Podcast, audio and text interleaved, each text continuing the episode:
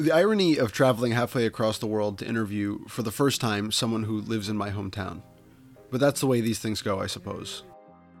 So, yes, I'm halfway across the world in Japan, and my rented room was not nearly as spacious or comfortable as I'd hoped, and it only had one rickety table and a barely closable window, so all of that is to say that I apologize for all the ambient noise in this podcast the cars, the random knocks of neighbors through thin walls, you get my meaning.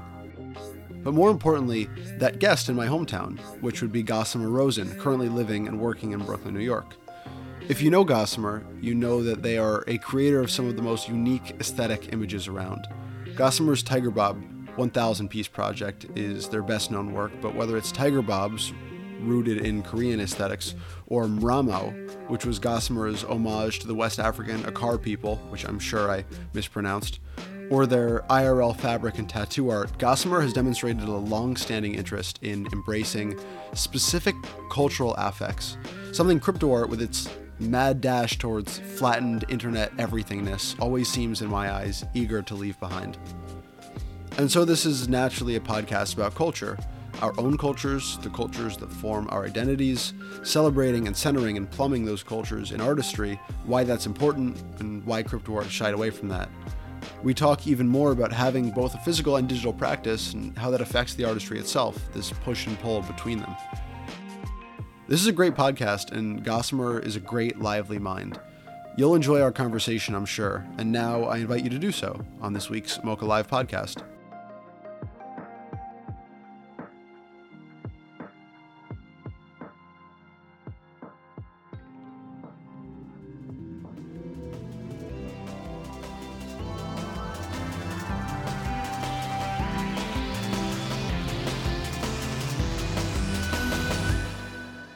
Good afternoon, good morning, everyone. Uh, my name is Max Cohen. I am going to be your host today for this episode of the MoCA Live podcast. It is uh, 8:39 a.m. here where I am in Tokyo, Japan, 14 hours ahead of my normal digs in Brooklyn, New York. But joining me, uh, I believe from Brooklyn, New York, uh, our very special guest today, um, Gossamer Rozen, a digital artist, fabric artist, tattoo artist, illustrator. Uh, Gossamer, you as far as I know, do every single thing under the sun while also somehow running a brick and mortar storefront in Brooklyn. So, anyways, how are you today? Hey, I'm doing great. Um, yeah, so for the time difference, it's uh, about six six forty p.m. here in Brooklyn. It's unfortunately very dark out because of daylight savings, and I'm sad. But um, I, I'm, I'm excited that you're having a nice cheery morning. I'm kind of trying to match the mood here with the lighting. So we got that going on. Well, I'm about two hours from having to go to Tokyo Station and navigating my oh, way oh, through yeah, what is like a, I don't know, it's a whirlwind of, of people who are looking at me funny um, with like three giant bags. So we'll see what happens. But, anyways, that's not what we're talking about today. I mean, I guess we can touch on it. But um, so, Gossamer, you are known most widely probably for your Tiger Bob project, um, which is this thousand piece collection of uh, East Asian influenced tiger heads, um, which you use to launch uh, a Tiger Bob brand, right? With um, that's the brick and mortar store in New York, I believe, is very Tiger Bob focused. And please correct me if I'm wrong, but one of the reasons I wanted to have you on and have this conversation is because Tiger Bobs, like so much of your work, are really rooted in like a specific cultural tradition that you can trace back from the aesthetics to the source and you say this you say the inspiration is from east asian contemporary art and folklore mythology religion and spirituality and old world textiles um, so a lot of like very specific influences and i know you've written about why your work is grounded in that cultural tradition my question is a little bit uh, more universal than that like why ground so much of your of your work in specific cultural traditions in general why is that so important like a pathway for you as an artist yeah, for me, um, a lot of all my work is like in some way autobiographical. Um, and it's also in some way exploring my identity as a person. Um, so that involves both, you know, my ethnicity, I'm Filipino and African American, my um, you know, gender identity, I'm a transgender, non-binary person. Um, and um, all those things are explored in my work. And, you know, I really use my work like it's it, it feels it feels kind of crazy but it's like that's just how i communicate with the world like it's how i understand the world that i'm in and like myself too i'm able to like really communicate better with myself when I make this work and just see it on paper and just, you know, the process of creating these things br- bridges more of a connection with both myself and like other things and other people, other groups of people, other, you know, places throughout the world. It makes sense. Uh, I, I, I think it's so interesting to me because it's relatively unique, I think, in crypto art in general, because you know, and, and, this is not going to apply to everyone because immediately I'm thinking of people like Emi Kusano uh, from Japan or Osinachi from Nigeria who maintain really powerful and palpable like cultural like influence um, in their work. But so much of crypto art seems like it's insistent on like deleting any aspects of a national or a geographic culture and prefers yeah. to like live in kind of this like internet middle ground that's like geography agnostic do you see that as like a positive or a negative or TBD? I, I do think, and yeah, I really do think that um, as people coming together of, from different cultures and backgrounds, and also the amount of anonymity you can have online, that's like just a a new cultural like social phenomenon for being for you know existing on the internet having a presence on the internet whether it's um you know just having a social media profile or just having a website or it's there's a new way to try to navigate the world and try to maybe in some cases avoid the topics that um, are really difficult for us as humans to um, navigate when it comes to the, our differences and the things that set us apart. And i understand that reaction and i think it's it's definitely reactionary i think. It's it's mm-hmm. it's not like intentional i don't think to like so-called erase these these ties that we have um, to our, our backgrounds and ethnicities. And there's also obviously like lots of people have fears about sharing certain things about themselves because it, it does get people persecuted, you know, LGBTQIA people, black, brown, people of color. It's, you know, presenting yourself as an individual as, and like asserting who you are as your identity is like, not something that everybody has the privilege of being able to do safely in the world. Yeah. Um, and I think that the internet has definitely helped allow people to both um, find a way to safely share their identity, like even more strongly than like in person, perhaps. And it also does the opposite. It allows people to be completely anonymous, just completely separate their real life presence from their online presence. And it helps them create like another meta version of themselves, which I think is also another way to, to explore the world creatively. Yeah, sure. I the other day uh, on the podcast, my co-host Colborn and I were speaking about um, the Cypherpunk Manifesto or the Cypherpunks Manifesto, Eric Hughes's document from the '90s um, that was really instrumental in the creation of crypto in general, um, and it talks a lot about privacy in the like the electronic age. But the big crux is that privacy is the ability to selectively share information about oneself, um, and everything you were saying makes so much sense. But it's also a little bit sad that there is yeah. so much choice even in the space that when there is an ability to share cultural information or you know one's background there is a reticence to do so and, like, do you think that makes crypto art in general worse off or just different right because that's never been a choice before that artists have really had en masse to totally hide mm. behind some kind of smokescreen i do think that there is a history of anonymity in in the art world i don't I personally don't know a lot about it. Um, I haven't like read a lot about like the history of artists having like a pseudonym and and working in under the shadows, but there is definitely a long history of artists pre the internet age um, taking on a different persona. I, think that's also been, been well documented for a, a, lot of women working in writing and poetry, especially when they weren't allowed to do certain things um, you know, in the 1800s and, and uh, early 1900s. So there's there's there is there is a lot of that that I think has become more prevalent because you have more ease of doing so with the internet. Um, but I think it's always been a subject of um, for throughout human history to have some level of anonymity and control over how much of yourself you're able to share with other people. Yeah, I love. Uh, immediately, I was also thinking of the 19th century writers, the George Eliot's, the Isak Dinesens, right? Right. Um, uh-huh who had to hide behind you know, the smokescreen of being male in order to even get a foot in the door in like the literary world. But I think from like a cultural perspective, it's interesting because you, were mentioning before how it's kind of vital for you to use these cultural influences of yourself because it's their auto your work is autobiographical and because it's self-exploratory. And if crypto art is lacking that en masse because given the choice to share one's background within their art or within their personage, they're not doing so. Well, then the resultant, you know, aesthetic kind of the output, the collective output, that's going to take an entirely different turn because it's so subtextual then to find where the culture is. And unless you're reading it like that, you know, it's uh, unless you have an eye towards reading it for those kind of cultural subversions, there's a real chance that they get lost. I was just gonna say, I think that with the way crypto art now is curated, it's also harder to find the people who tend to be more underground because they're purposely down here, mm-hmm. like hiding. Um, and also at you know, since the 2021 bull run, there's still there's still like a very big um very big um, attention span to um, more hype driven projects and observing how the, that scene has been changing since 2021 has been um, providing a little bit more light to more of the other um, yeah. hills and valleys that are that are maybe not as you know project and um, commercial driven.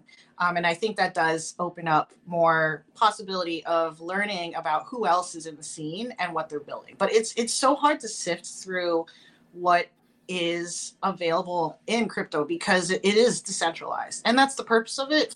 Um, but it does make it a lot difficult to understand exactly who's participating and and what's getting built because you yeah. can't possibly see everything in your feed um, and not everyone is sharing in their feed um, i guess a lot of that is true in the regular art world, but when you're talking about like the capital A art world, like there is definitely like a, a more stringent historical like system of like categorizing like who's in the space, who's relevant, who isn't. And I think that crypto's still trying to figure that out, which is really cool. And I think that's an interesting paradigm to be living and working in right now. Mm-hmm. Is that you know we had this big boom in um well one of the more recent, the most recent big boom. I know it's been like happening for a while, but I joined sure.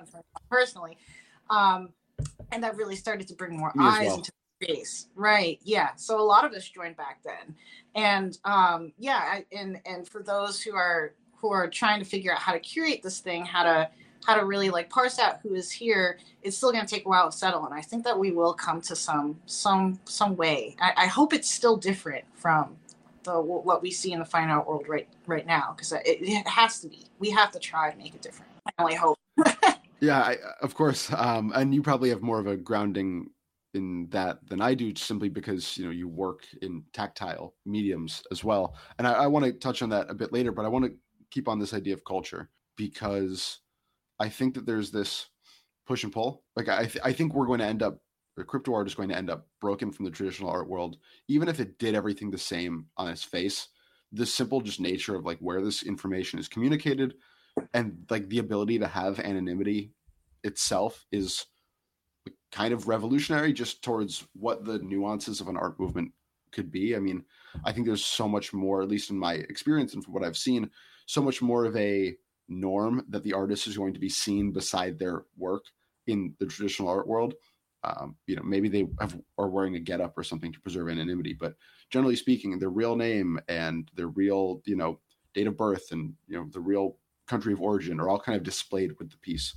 And yet, uh, and from my vantage point, and please correct me if you or, or you oh, know, stop me if, if you think I'm wrong, but like crypto art in having this anonymous and kind of culture agnostic culture or like geography agnostic culture identity that's probably the better word identity agnostic culture is going to create a new kind of culture that is going to be oh. rich and, and going to be textured but it's going to be you know based in this kind of central you know behind the glass screen and that's where that culture is going to be coming from and emanating from that we're taking it into the um, physical world and so my question to you is do you think it's more important to preserve these older versions of culture or should we just forge ahead full bore in creating these new ones? Um, I think it's fine to just make something new. Like I, I mean, I personally don't, I personally don't think there's any point in trying to police how people are acting in the crypto world. And I don't, and I think that it's really interesting that there happens to be a majority of people who do want to keep more of an anonymous uh, nature to their work. And I think that from the perspective of being able to look back on the type of work that's being made and not knowing that much about certain uh, artists and their their background or like what led their work to be what it is, I think that's actually kind of interesting. Like sure. let's look look back on these anonymous works and the anonymous artists and and not have enough context as to why they were created the way they are but they do exist and i think that's something kind of interesting to, to be able to take in and like you know from like a, a historical perspective and and and you know art art art does never never exist in a vacuum so it's what is interesting is these things did come from somewhere but we don't know where but they still are here and people will reference them into the future forever and it's it's interesting having a source that is so non-source basically because yeah. Because it doesn't tie back to what it previously was. The only thing we can do is like compare it to other work that may be similar that we have context about but i think that does open up some interesting um, discussions um, about how to talk about this work in the future. So i think that's i think it's cool. I mean it's chaotic, but it's... yeah, no, it's very chaotic, and it introduces a really powerful new element, which is that the audience has a ton more agency into imbuing the work with you know this or that kind of cultural significance.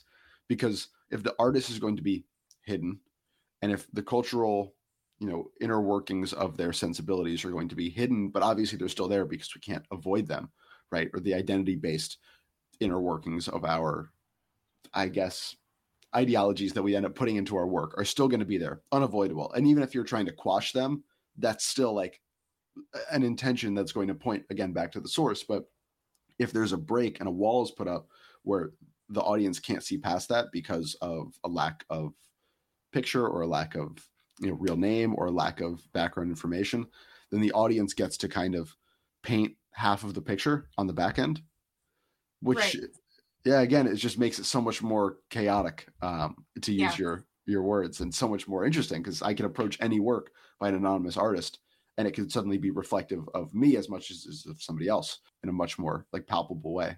Yeah and i think that one of the other things that's interesting about some of these anonymous works is the movement to cc0 and um, a lot of more creative commons and a lot more derivative work based on that work that happens so quickly like within minutes sometimes people are making derivatives of like something that becomes memeable and like just memes in general too are like very like anonymously crowdsourced in a way which is becoming a i mean it's legitimately becoming a, a part of art and culture because it because it is. It, it's just part of it now because and that only exists because of the internet really because of the speed that we can transfer and and share information and collectively have an input on it.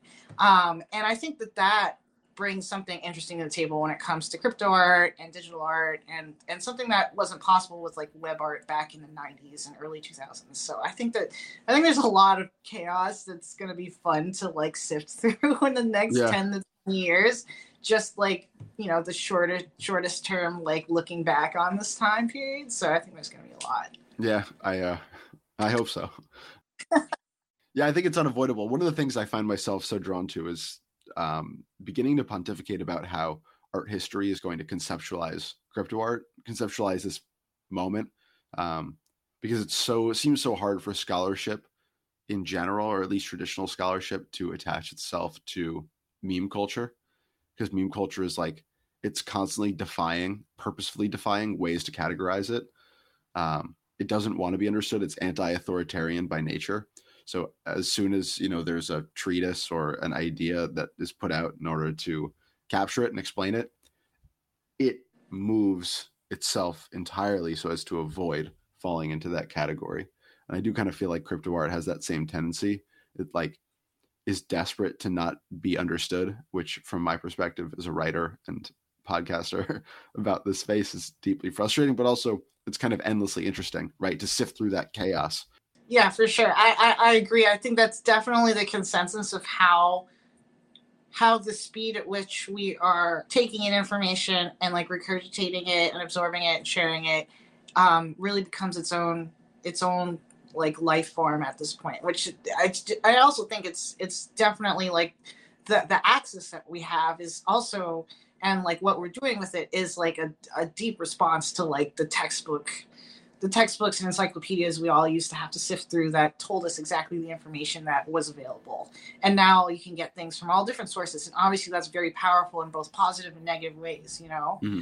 um, with with the different things that um, are going on with information and, and incorrect and false information, and um, it, it, becomes really difficult to understand what reality is. Yeah. And I, I really think that's only going to get worse. um, but it, it is definitely uh, never a dull moment, at least. I love that you mentioned the textbook thing because that is kind of antithetical to to what I see before me. Just because, like, if you own a textbook, everyone has access to that information. It's there with crypto art, and I think this is why it's so brilliantly and beautifully reflective of internet culture. So, like, you remember Kevin, like the, the yeah, the zombie thing, the Kevin meme. yeah, exactly. So, like, a that, because it's so bad. yeah, exactly. What was that? Pixelmon, right? So like yeah. That's not printed in any textbook, right? It's not like that information is not being mass produced and peddled to everybody who finds their way into crypto art. It's simply this continuing in joke that the further from it we get, the less sense it makes to less people. Right. Yeah. So I think Artnome has it as his profile picture on Twitter right now. And that's going to like that information becomes itself like rare and valuable because simply having that kind of information and being made aware of that again because it's outside of this like single textbook cataloging of information mm-hmm. I don't I don't know where I'm going with that. It's just interesting. Yeah, I mean what's interesting about that is that every single little every single little circle of, of of people that come together over like a cultural object, whether it's a game or you know sports like they they all have those little weird things that make no sense outside of that space. I mean for you know what was it? For mmos and stuff it was like Leeroy Jenkins was like a, yep. a meme a long time ago. But like how many people like i mean i think that that's like it's because it's long it's aged long enough for like that to become more written in a textbook than like the most recent thing of like the kevin meme like Kevin Pixelmon, but I feel like it's gonna get there. Like, which is interesting. It's like there's certain things that live and die based on how much, how many people know about it and how many people share that information. And it's not necessarily because, um, you know, it's been deemed good enough to be to be categorized, but it's it's interesting how those things get chosen to be to be um, to live last like last longer than yeah. like a few days or a few months or a few weeks or something. But once they do get chosen, it feels like then they're railed against, right? Then they're almost like left behind because they're no yeah, longer interesting. Now, yeah, because it feels like well now it's actually relevant, but but it, it's not like a joke anymore. Once it's like said, oh, this is a big part of culture. This thing that happened, this little stupid little meme. It's like weird. It becomes weird then. Yeah, well, then it's not like it's not counterculture anymore. Exactly. So, yeah. Yeah. That's I think the best possible way to put it. Stops being counterculture. So I want to shift gears instead of talking your ear off about culture, at least all day. Um, I want to talk about your practice and something that I think is really interesting about it, which is its dichotomy between physical and digital. Um, because that space, that like liminal space between the two, is something I'm fascinated with. As somebody who, you know, as a writer, I have one practice and it takes place in one arena, and it's always the same, no matter what you're doing. It always looks the same. It feels the same. You approach it the same. Uh, maybe others have a different experience, but um, you wrote something that I loved about your textile and tattooing practice. Practice, which was um, the slow process of hand sewing, hand carving, tattooing, and machine knitting, is meticulous and repetitive. A type of meditation that is integral, if not more important than the finished work, which I thought was beautiful. But it also is so alien to everything in crypto art, which is not meditative. It is hair trigger hyper fast, reactionary, loud. So I'm curious why the turn towards the blockchain, which is the opposite of like a tactile medium. yeah, that's true. Like that's probably why my engagement's so low because like I I make art so slowly. A lot of my work, like I'll like it'll take like a few years for like people to be be able to see the connection to like that past piece of work to like other things I'm making now. And like that's just how I work. Like it's it's weird.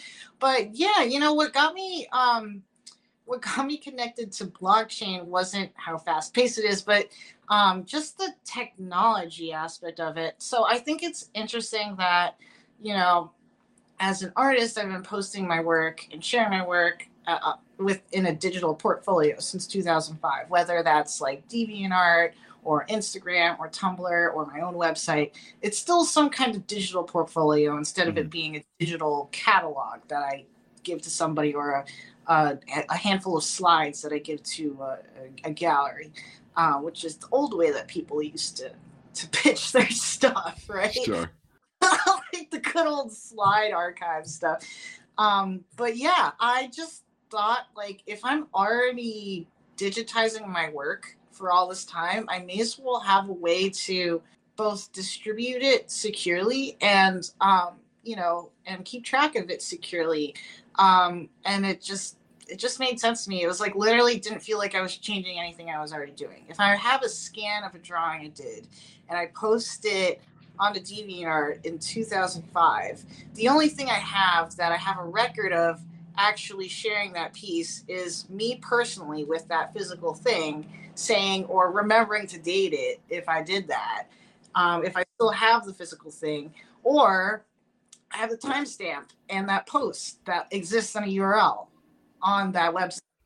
So unless your piece is on chain, which is even more secure, I think it's even more like solid provenance because the entire data of the art piece is actually in Ethereum, for example. I, you know that URL that points to the piece that I made and all of its metadata is like in this little package art, which is excellent. You know, it's yeah. like now I have like proof that I, this thing is here. I have all the information for it. I don't have to have all these stupid papers all over the place. My office just like a bunch of drawings just in piles. I don't know what to do with them. Sure. But if they're on Ethereum, it's like it's like oh, I could just go there. Like even if like OpenSea dies or something, like there will be a, there's still a way to look at what's there. It's it doesn't exist on you know what I mean? Like yeah. Um, so long as like Arweave and and yeah, I, I, exists. Sure. but you know, but um, but in some way, at least we're a step closer to being able to document digital objects. Um, and you know, they're just as physical as digital things in my in the same way. They just take up a lot less space, you know, um, which is nice. And I think that that's that's pretty interesting. So I that was the first reason why I was very um, very interested in in NFTs. The second reason um, was also because I think it's interesting how much easier it is to digitally collaborate with people. Um, and have the provenance of that collaboration. I think that's pretty interesting, especially when you're thinking about something more technology based rather than just like if I did like an exquisite corpse in person with like a couple people and sent it in the mail and had this awesome cool drawing that was done. It's mm like you could do that digitally now. Like everything's digital now. Like you can all uh, you know how many there were like um there's like a pixel I forget what it's called. There's like a pixel paint thing that everyone could draw together and each of them get published. Like that's just like essentially kind of well, it's not an exquisite corpse because it's not blind, but it's still like this collaborative piece. Like, and I feel like technology brings together lots of those different ways to create all kinds of different kinds of art and programs that that is something that you couldn't really do before unless you had a giant budget and somebody who has like a lot of money or a company was willing to publish that thing because it was going to make them money. For example, video games. you know, like it's really, you know, obviously like technology has gotten it's it's been a lot easier. There's a lot more tools for people to work with gaming and to create their own games. But you know, I remember having my N64 when I was 10, writing a letter to Nintendo saying, "Hey, I want to make a video game with you guys. How do I do that?" Yeah, I really did do that. Uh-huh. I really did do that. I was so interested in making video games someday. I um, I was this little kid, and I was just like, uh, how do I make game? Like, how do you do it? It's like, oh well, it's like a big company, and it's not just your game. Like, it's it's like it's like a big thing, you know. Um, I even went so far as to um, I, I had worked in a production department for Harmonix. Um, they used oh, cool. to be part of Activision um, during the time that they were releasing Rock Band, and it was so interesting. For the first time, I was like, "Well, I'm doing it. I'm doing the video game thing," and, and all I was doing was just telling artists what to do, and I was like, "This doesn't feel like what I want to do." Sure. like, it was like this is, and then I was just like, "All right." Um, there's got to be another way. How do how do we do these things? And then there's blockchain, and then there's there's the internet, and there's you know something that that allows people to, to come together with all kinds of resources, and is this kind of it was it was totally astounding the amount of things that people were creating together. These massive projects that mm-hmm. were being put together and dropped and and you know now the few years have passed seeing what people have built after just having you know coming coming together over something like that i just think that's so interesting um, and i think that that that really provides a lot of room for artistic um, creativity and a lot of artistic learning i feel like i've learned the most about all different kinds of artwork and and all different kinds of processes of making just from being in crypto and um, and just being around other people who are willing to collaborate, willing to share information. You know, going to art school and um, so much of the commercial like art world is like gate kept. like, yeah. how much of the fashion world is gate kept? I don't come from a fashion background, but I launched a fashion brand not because I have a background in fashion, but because that's the medium that I want some of my work to exist in. Um, and you don't just have access to that world in, in some of the traditional um, the traditional uh, worlds that, that that are outside of this of um, crypto and being able to share these things i think uh, that sentiment of, of sharing and collaboration has been another reason why i was so drawn to to, to not to bitcoin to, to maybe too well, you know, I, there's a couple of things I want to touch on there. The collaboration thing is so palpable. Um, I think it's so important. I mean, I, I can think of so many examples, like um, Zach Yanger, uh, the founder of Super Rare. His roses on Super Rare, and his whole like minted collection on Super Rare is pieces of his style mixed with another artist style, and it's like Hackatao and tons of different artists, and each of them have a different twisted vacancy, and like all of these OG artists, each one has like a piece where they're collaborating with roses. And then there's um, a very kind gentleman who I had in my podcast of the week, Emlo, who's doing a collaboration recently. And it's like a piece, I think it started with um, an artist named Andre Siegelboim, and it went from person to person to person and became more and more unrecognizable from the original as it went through. I just think it's wonderful that like you can have the ability to actually send work back and forth and have it be collaborated on this decentralized way without real care for anything but willingness to participate. I think we're way on the early side of like what decentralized work is going to look like. I think there's a world in which, you know, all of these kind of Web3 based entities are kind of having open calls for work, and whoever can submit it on the blockchain in time or announce they're working on it on the blockchain in time, they'll be met with rewards, and that will just be how certain entities continue to go. Like you could have a video game created in this way, where you have, you know, somebody who's obviously very forward thinking, but with a giant list of to dos, and just various people from the community who are interested in doing it are going to like sign themselves up using blockchain transactions and submit work using blockchain transactions, and it'll all end up in one final repository, and you'll be able to know who contributed on that game, even if people aren't necessarily invited or if there's no corporate business structure around it. Exactly. Yeah, I think about Nouns DAO. I feel like they've done a lot of work that has has shown um, how something how a decentralized structure um, can work um, pretty well with um, distributing funds and, and proliferating their IP. And I think that, that that's been a pretty interesting experiment, even, you know, despite, you know, what is hap- what um, the, despite like the fork situation, which I also think is very interesting. I think that's a necessary part of the experiment as well. Um, and and and seeing how these things play out, I think is, is really important in the space. But I, I feel like there there are a number of different experiments that need to be done over the next um, five to ten years at minimum for us to kind of start finding like a, a method that works. Um, and it will definitely get there. I, I think it, it's so interesting seeing all this play out, though, for sure. Yeah. Yeah, I think it just needs like more layer two.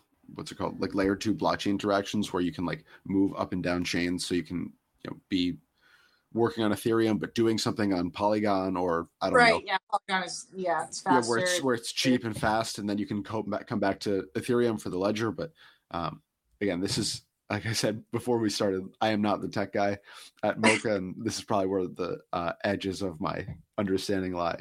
I want to move back to this idea of physical work versus digital work because you were saying that some of your work, you know, you wanted to make it in, in fabric, and that again, it's you know, it's physical. You can't change it after the fact, and there's the digitized world is just by nature so much bendier and stretchier and more fluid, and just going from like within your own work, you know, you have obviously this tiger bob symbol, which if you're going to print it on clothing, there it is in whatever form it is. But as I'm like looking through your work and I'm going to you know the tiger bobs themselves or to the the squishing kitties, which um, preceded it, the eight like one of ones, which some Mhm. were animated. They're all changing color, right? They're all kind of like bendy. The symbol becomes, I don't know, so changeling. Are you able to express yourself differently when you go into a piece knowing it's going to be digital versus physical? And then, sorry, follow up question: Do you go into a piece knowing it's going to be digital or physical, or does it kind of direct you? Right. So I, I work in a number of different mediums, and the main purpose of that is like the, physical pur- purpose of that is so I don't um, destroy my body. So I have like I actually have like a hand injury right now. I have like a carpal. Um, I have a tunnel type syndrome in my elbow, which makes it really hard for me to. Um, I have like a pinched nerve essentially, and I've had that for a number of years. I've been trying to solve that. So I also am acutely aware of like you know my body and like needing to take care of it because I have a spinal fusion that I've had Mm. since I was 15. So you know, living with chronic pain, um, and you know, trying to be aware of like um, the types of work I'm making and being like being sure to take care of myself has um, led me when I was at college to really push to learn as many different kinds of techniques as I could um, so that I could switch back and forth between mediums. And that helps with preventing things like repetitive motion motion syndrome. On the more conceptual part of why I do it is because being able to take the same motif or the same design or same concept and switching back and forth between between mediums helps refine and inform the piece itself regardless of what medium it's in. So for example, I have Tiger Bob and I have an illustrated version of it that's more like uh, a hand drawn style and then I have a pixel version of it which is more digital version and going back and forth between taking something that's illustrated and um, like breaking down that image into like very small blocks to represent that image allows me to take the same image that I can draw. Obviously, I drew this tiger like hundreds of times since 2019. So, you know, I had drawn it enough where I was like, I feel confident I can create a digital representation in pixels, which then can be scaled up and down um, all different kinds of ways because it, it's a set number of uh, blocks. And the reason why Tiger Bob is also pixels is because I can translate this this grid into textile formats um, beyond just printing. So it can be a woven pattern, it can be a knitted pattern, it can be all different kinds of um, things, and it can be scaled up and down and still retain its same shape. Mm. Um, and those are all important aspects of why, in particular, Tiger Bob was was those two different formats.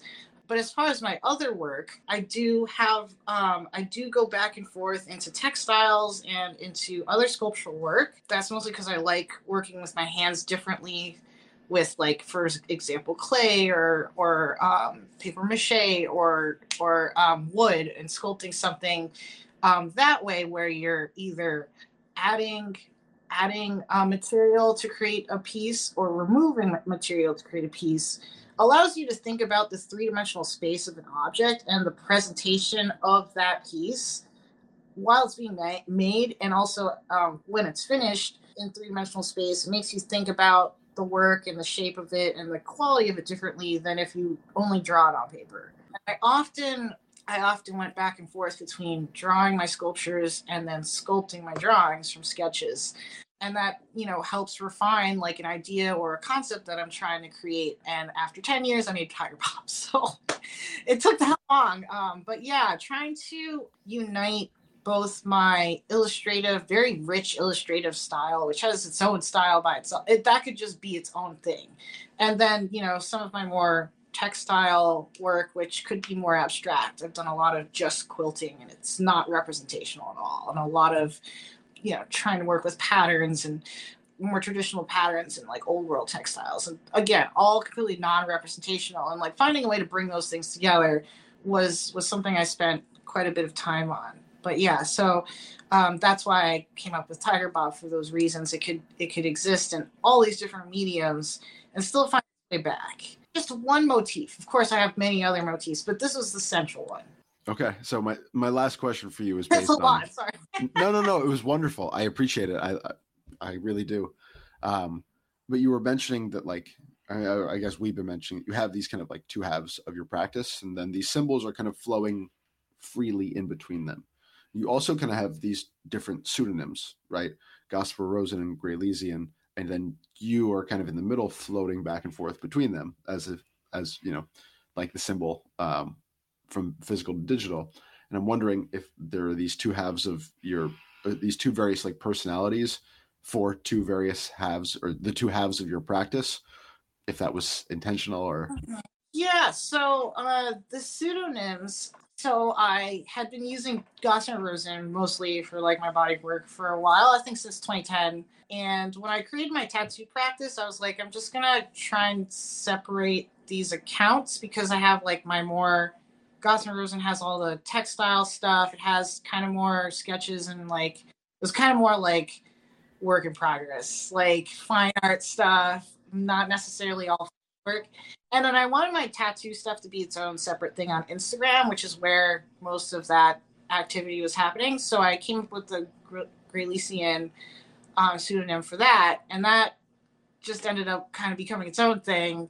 So that was Graylesian originally before Twitter, and then when I started doing crypto work, I just used the same username. So, like, so there's Graylesian on Twitter, which is the crypto stuff.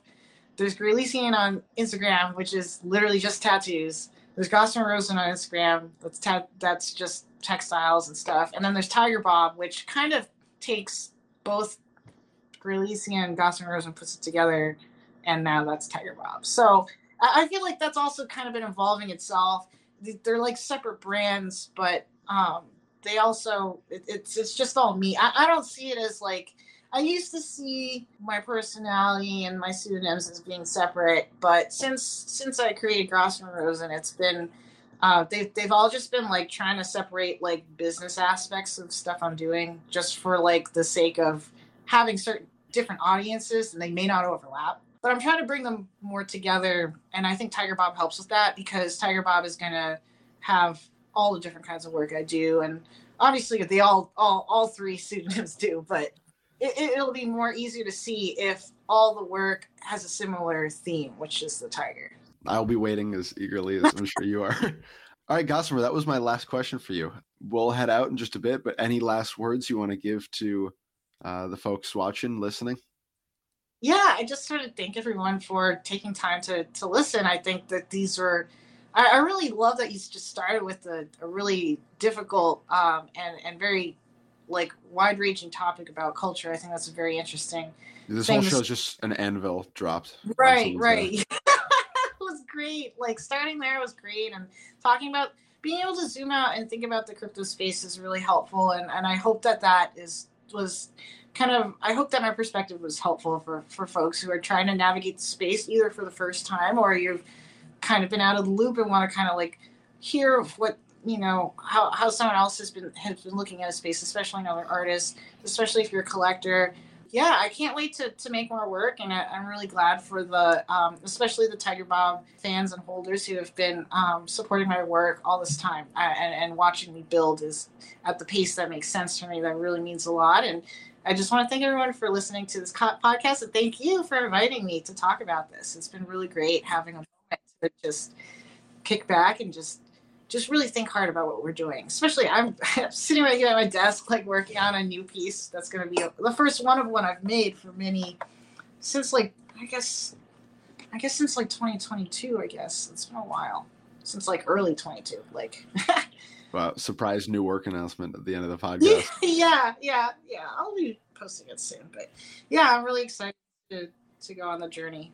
Gossamer, thank you so much for coming on. Uh, I'll echo your sentiment. Thank you, everyone who is watching, listening. Um, if you liked what you heard or saw today, please consider subscribing or following to this podcast on Apple or Spotify or wherever you get your podcasts, or give us a five star rating if you like.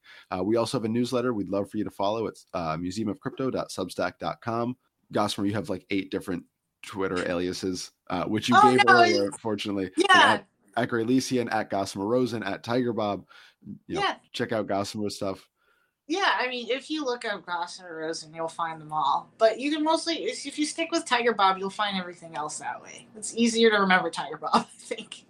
the extended Gossamer Rozen cinematic universe. and then I am at Cohen the Writer on Twitter. We are at Museum of Crypto, and we will be back with another episode of MoCA Live real soon. So thank you again, all of you, for being with us, and take care of yourselves and other people.